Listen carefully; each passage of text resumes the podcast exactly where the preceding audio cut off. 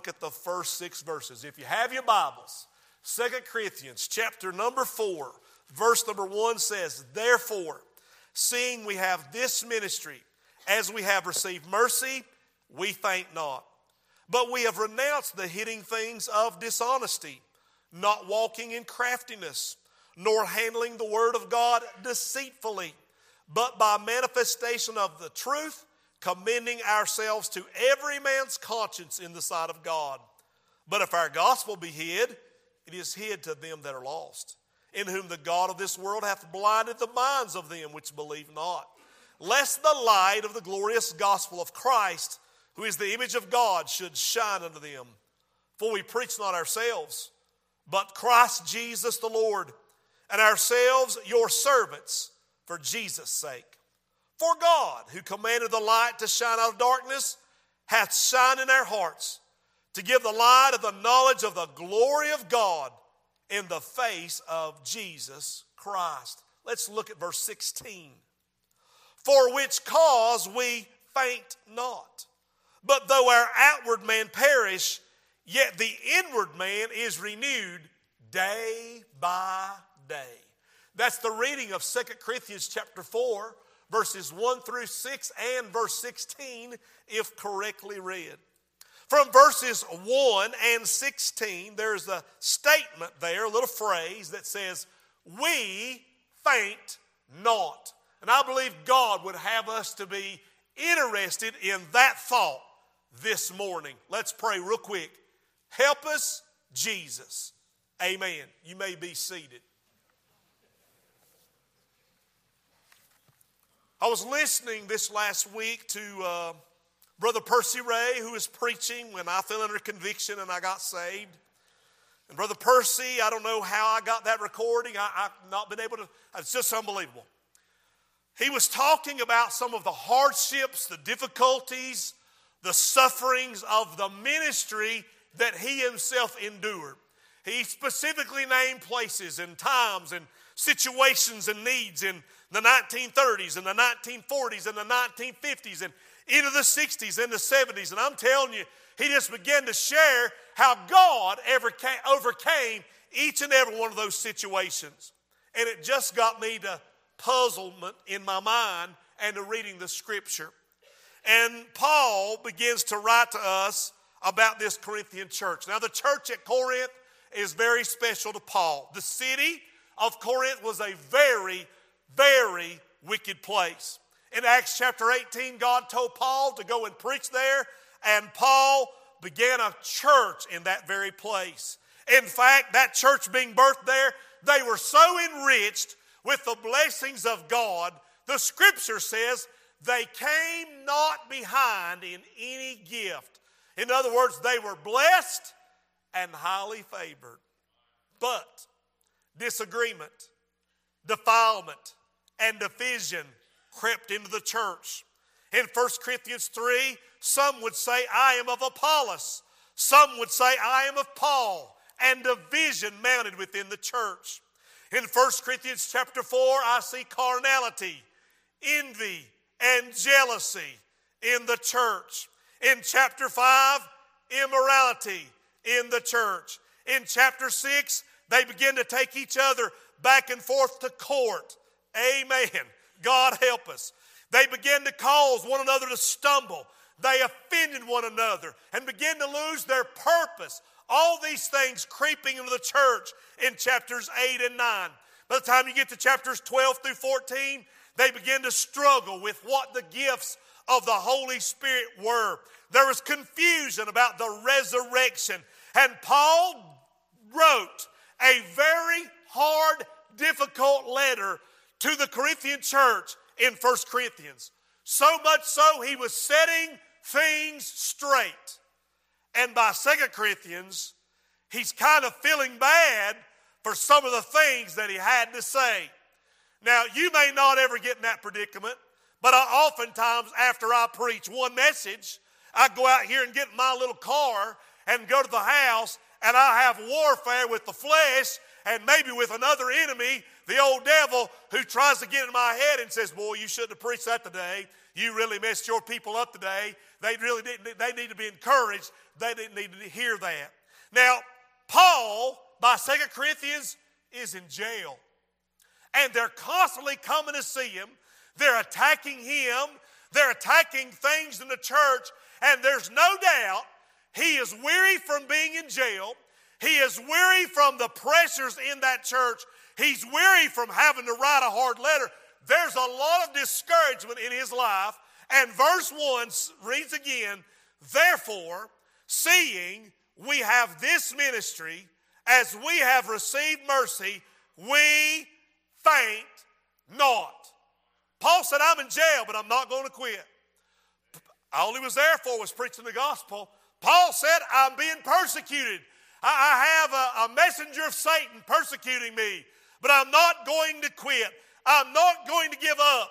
I'm not going to give in, and I'm not going to give out. I'm pressing on and I'm going forward. Many of you are having troubles. I've encountered some of you already today. You begin to share with me things in the last six weeks, things in the last month, things in the last week, troubles, problems, and, and I've heard I've heard this statement. Not from these that I've talked to this morning, but I've heard this statement in years gone by when trouble comes. Pastor, I'm not going to quit. But the problem is you're in the midst of fainting right now. Me too. God spoke to me and said, You're in the midst of fainting. Get up, boy. I want us to see three things. Number one, there is a marvelous ministry. God says to this church and to Paul, Therefore, seeing we have received this ministry, Bethel, you're a marvelous church. God bless you for sticking with the old time way, staying with the old paths. I love the Bible that we use. I love the songs that we sing. I love the people that attend this fellowship. You may say, Oh Lord, here we go. He says He loves us. Here we go. Paul knew that that church at Corinth was phenomenal. They were an incredible church, and God gave him the responsibility to preach the gospel to them, and he's not going to quit. It reminds me of Jeremiah. Jeremiah was thrown in a prison cell, down in the dungeon, in the darkness, and was forgotten about. This is what Jeremiah said in the midst of fainting. For those of you that said, I would not be in the midst of fainting, Jeremiah was. He said, I will not make mention of him, nor speak any more his name. What he's saying is, I quit. I'm depressed. I'm despondent. I'm discouraged. I'm in despair. Preacher Darren, ever since COVID, man, things have been cycling completely out of shape in my life. Jeremiah's going through hardships, trials, troubles, but this is what he said I'm quitting, but his word was in my heart as a burning fire, shut up in my bones, and I was weary with forbearing, and I could not stay. Paul says in verse 1, therefore we seeing we receive this ministry, I said it's a marvelous, phenomenal, incredible ministry. As we have received mercy. He's talking about some supernatural assistance. The mercy of God. God has been merciful to us, church. So merciful. Paul said, I'm not quitting because of the mercy of God. Think about Jeremiah. Jeremiah, they were getting ready to be captured, going into bondage, and he was getting ready to drink wormwood and gall. He had a bitter spirit about. I've never seen a people that I live amongst so bitter and angry at just anything and everything. Have you ever seen the like? And Jeremiah was getting ready to drink the bitterness, and he says in Lamentations chapter 3, verse 22, that the Lord's mercies are new every day. Every morning, every day, His mercy is new to you and me. So put yesterday behind you and know as we get up this morning, as we have received mercy, we faint not. God's been good to His church. Verse 2, Paul says, We have renounced. Now, here, I'm going to say this. The quickest way to faint is to get involved in sin. Paul said, I'm renouncing some things. I'm not going to get into things that are dishonest. I'm not going to get into craftiness. I'm not going to handle the word of God deceitfully. I'm not going to uh, I'm not going to commend my own ministry. Here's what he said I'm committing to honesty. I am consecrated from heresy. I'm going to be controlled by humility. Why? Because God has given us a marvelous ministry. Number two, in verses 3 and 4, it makes me think about a meddling manipulator. The Bible says in verse 3 if our gospel be hid, it's hid to them that are lost, in whom the God of this world hath blinded the minds of them which believe not. Now, who is the God of this world? It's the devil. He's attempting to hinder and to stop the gospel. He is interrupting our lives. He is interfering with the king's business. He is tiresome and he's harassing us and he's aggravating us. And I'll just say, bless God, I'm sick of him and I'm tired of him and I'm not going to give him a saddle to ride my back with. The devil wants to reign, rule, and run this world, and he wants to destroy you and he wants to devour you. Your marriage is under attack. Your children and your home is under attack. The church of the today in which we live, it is under attack.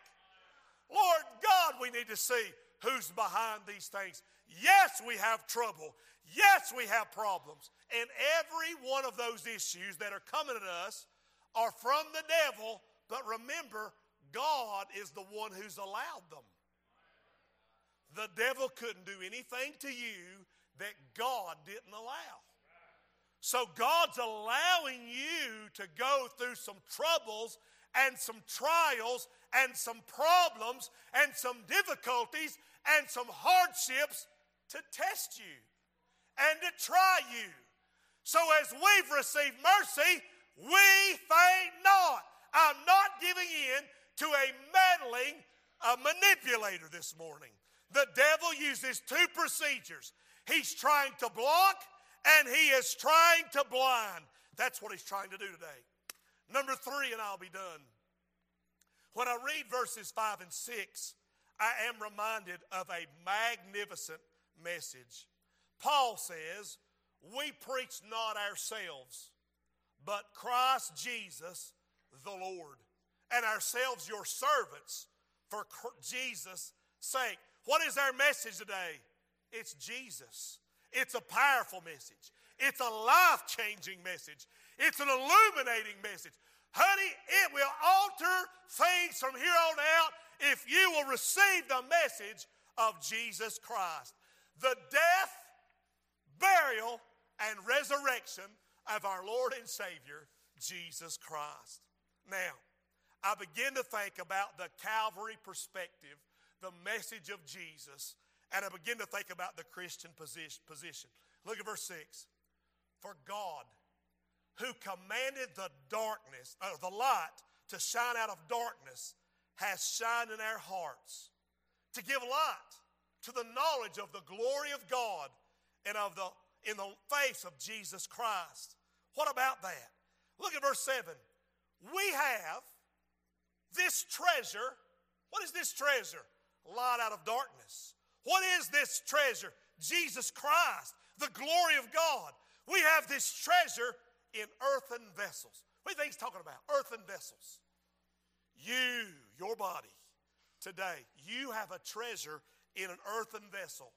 It is the light of the Lord Jesus Christ. His presence. I feel that. Woo, I feel it stirring. His power. Woo! Now look with me. He says we have this treasure in earth, earthen vessels that the excellency of the power may be of God and not of us. Now I'm thinking about these troubles and these hardships and these trials that we are experiencing. And I started reading in Judges chapter 7 at Gideon and how he had this great big army. And God said, You got too many with you. Well, Lord, we're already outnumbered three to five to one, whatever it was. He said, Cut them down. I'm going to cut them for you. Tell those that's afraid to go to the house. Gideon said, They're not afraid. I mean, these are warriors. These, these, are, these are mighty men. But everyone that's afraid, you can go home. You afraid of COVID? Go home. You're afraid? Go home. And he was left with very 10,000 out of an army uh, that was huge. God said, You still have too many. 10,000 to 150,000, we're outnumbered and we have too many. Let me cut them again. See how they drink water. Those that keep their head up, keep them. But those that put their head down, get rid of them. They don't have their heads lifted up. They're not looking for the enemy. They're suspect to attack. Get rid of them. Gideon was left with 300 men to fight 150 some thousand Midianites. God said, Here's your battle plan. I want you to take a trumpet in your hand, and I want you to take a pitcher in your other hand. It's an earthen vessel. And inside that pitcher is going to be a lamp. Let it be burning.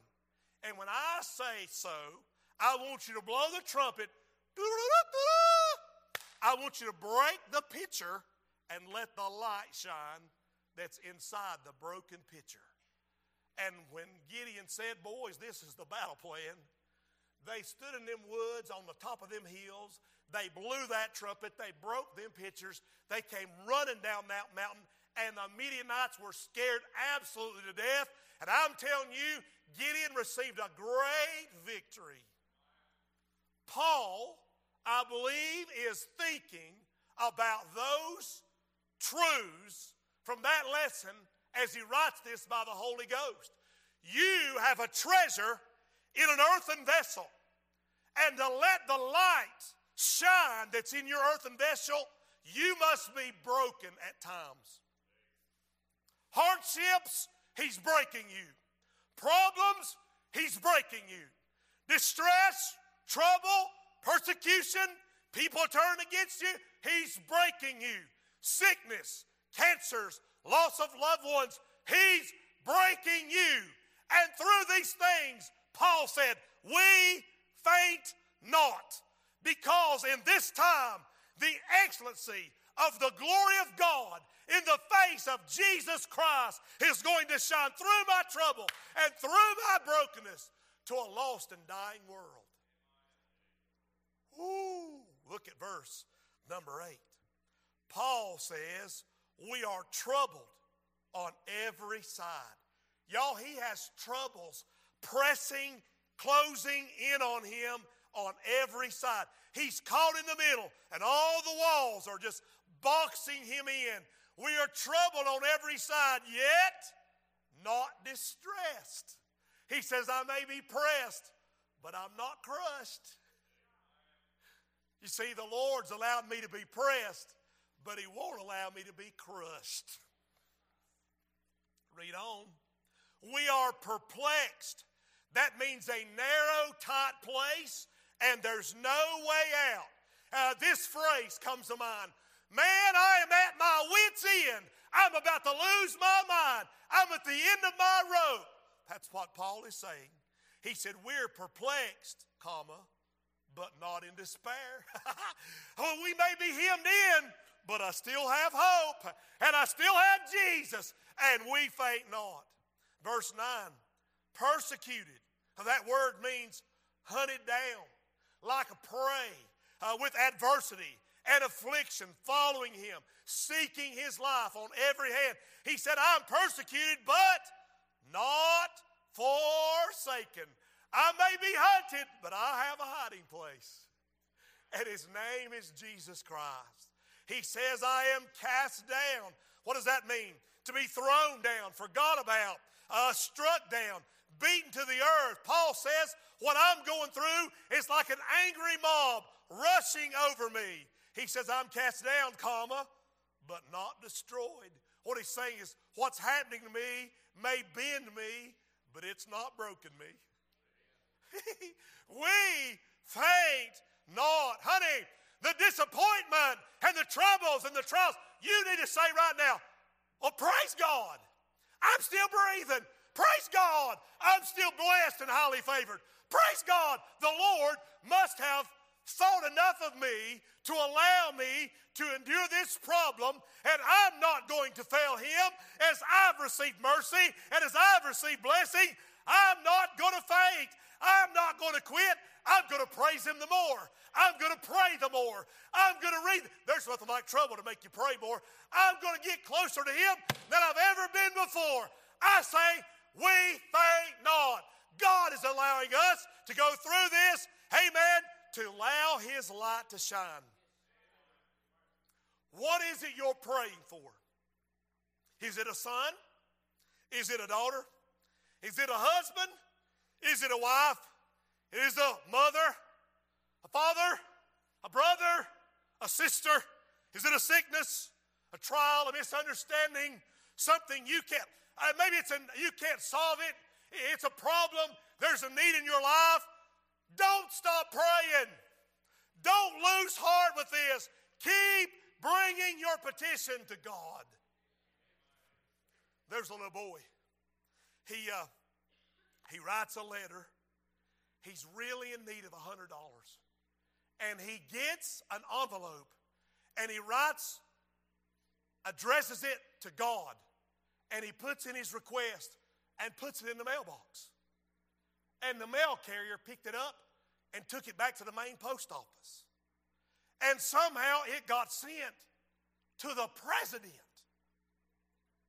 It was addressed to God and it got sent to the president in Washington.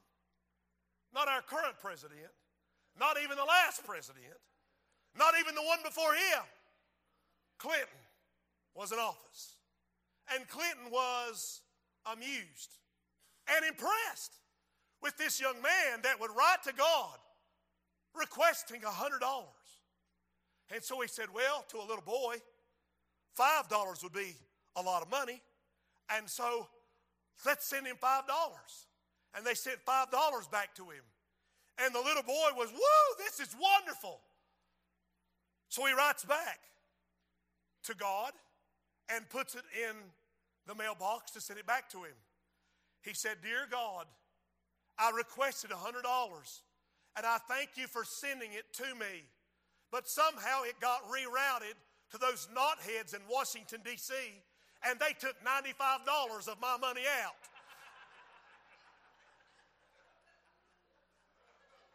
Amen?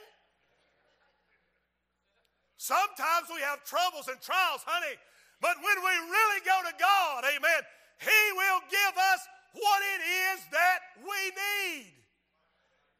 We do not need to faint. Now, I want to say this this morning. Raise your hand this morning if you got saved not the first time you heard the gospel, but maybe the second or fourth or fifth time or tenth time you heard the gospel. Look how many. Put your hands down. Aren't you glad that whoever was preaching to you didn't quit? Well, I'm glad son Percy didn't quit. I was listening to them difficulties Percy had. Man, he could have quit at any point in time. Lost his voice, given up. His church turned their backs on him. I'm telling you, people tried to vote him out of the association. Man, he's had so much hardships and difficulties, but honey, he didn't quit. Thank God he stayed with it. And God let the light of Jesus Christ shine through his brokenness. And it got a hold of me. And it changed me. And it changed my whole family. Aren't you thankful this morning? There's been some people didn't quit. I was reading about Columbus. I don't really care how you feel about him. I'm not trying to be politically correct, and I'm not trying to be woke when Columbus was trying to sail for the Americas and looking for new land, his crew, not finding any land day after day, were ready to have a mutiny on their hands. They were ready to kill him. He begged them, he said, Let's wait, let's pray and wait three days. And in three days, if we've not seen land, we'll turn around and head for home. And these were from his ship's logs. Today we sailed, still no land in sight, but we sailed on. Day two, today we sailed again, still no land in sight, but we sailed on. Day three, we continued sailing. No land in sight until suddenly, land ahoy. Honey, I'm telling you, you need to sail on for heaven. We may not have it just in sight yet, physically speaking, but I'm telling you, we sail on. You keep sailing. You keep getting in that boat. You keep going with Jesus every mile, every wave, whatever comes to your lot. I'm telling you, you stay with Jesus. You'll reach the shore one day and you'll be glad that you decided, we faint not. I'm talking to somebody in your marriage. You need to stand up as a husband and say, I'm not quitting on this. As a wife, you need to say, I'm not quitting on this. I'm telling you, as, as the, the head of your household, I'm not quitting. You got a problem? You're not quitting on this. You're going to continue praying. You're going to keep serving. You're going to get more faithful than you've ever been faithful. You're going to sing like you've never sung. You're going to serve like you've never served. Honey, we sail on. We faint not. Yeah, I wish I could run. Yes, there's hardships. Yes, there's problems. Yes, there's difficulties. Yes, there's struggles. Yes, my back hurts. But we sail on. We're not quitting, amen. You stand to your feet this morning. Maybe there's somebody you feel the need this morning. Say, Preacher Dan, I want to keep my sails up. I'm going to continue preaching.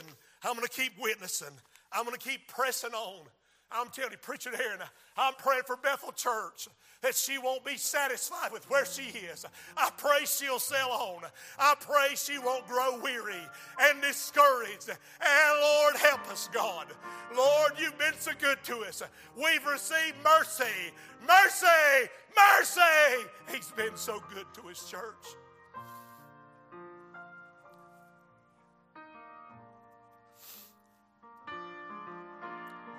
Father and our God. Lord, as we bow before you, Lord, we read about the hardships that Paul endured. We heard about the hardships that Brother Percy went through. Lord, I read this week about Jeremiah and his struggles.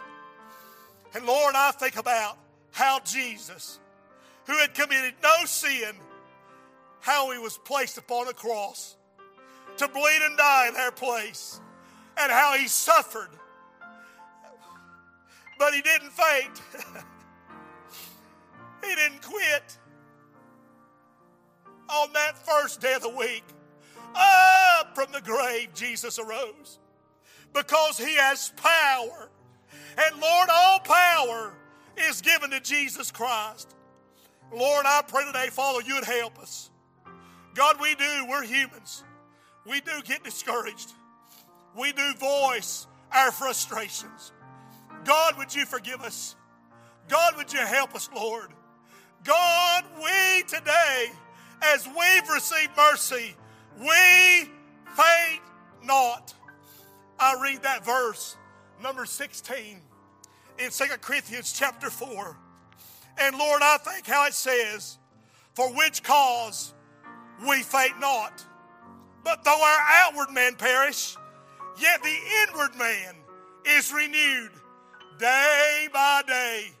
Lord, that inward man, Lord, is going to have victory. And I pray, God, you touch us and help us, Lord, in the midst of our struggles. And with this we pray in Jesus' name.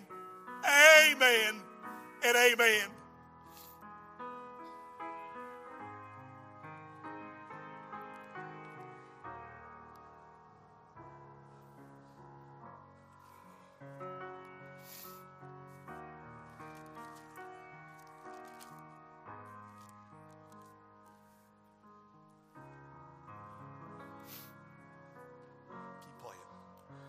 Bible says, the next verse, verse 17, for our light affliction, which is but for a moment, worketh for us a far more exceeding and eternal weight of glory. While we look not at things which are seen, but at things which are not seen. For the things which are seen are temporal, but the things which are not seen are eternal. Hallelujah. It's good to be in the house of God today. Please remember, service this evening will be held at 6 o'clock. For those of you that are tuned in online, thank y'all for tuning in. I pray that you would share the message with somebody else that might be discouraged. Maybe they might get some understanding for what they're going through. You share it with them. I'm challenging you folks here at church too. I'm telling you, when you get down and out, the devil tries to put you in a corner and you think you've got nobody to help you. But I would remind you, honey, that Jesus is in your corner. and he's able to overcome whatever that you are enduring and experiencing this hour. And honey, he's going to give you life changing, life altering power. And he's going to answer those prayer requests in ways you've never seen possible. Just hold on, sell on, faint not, and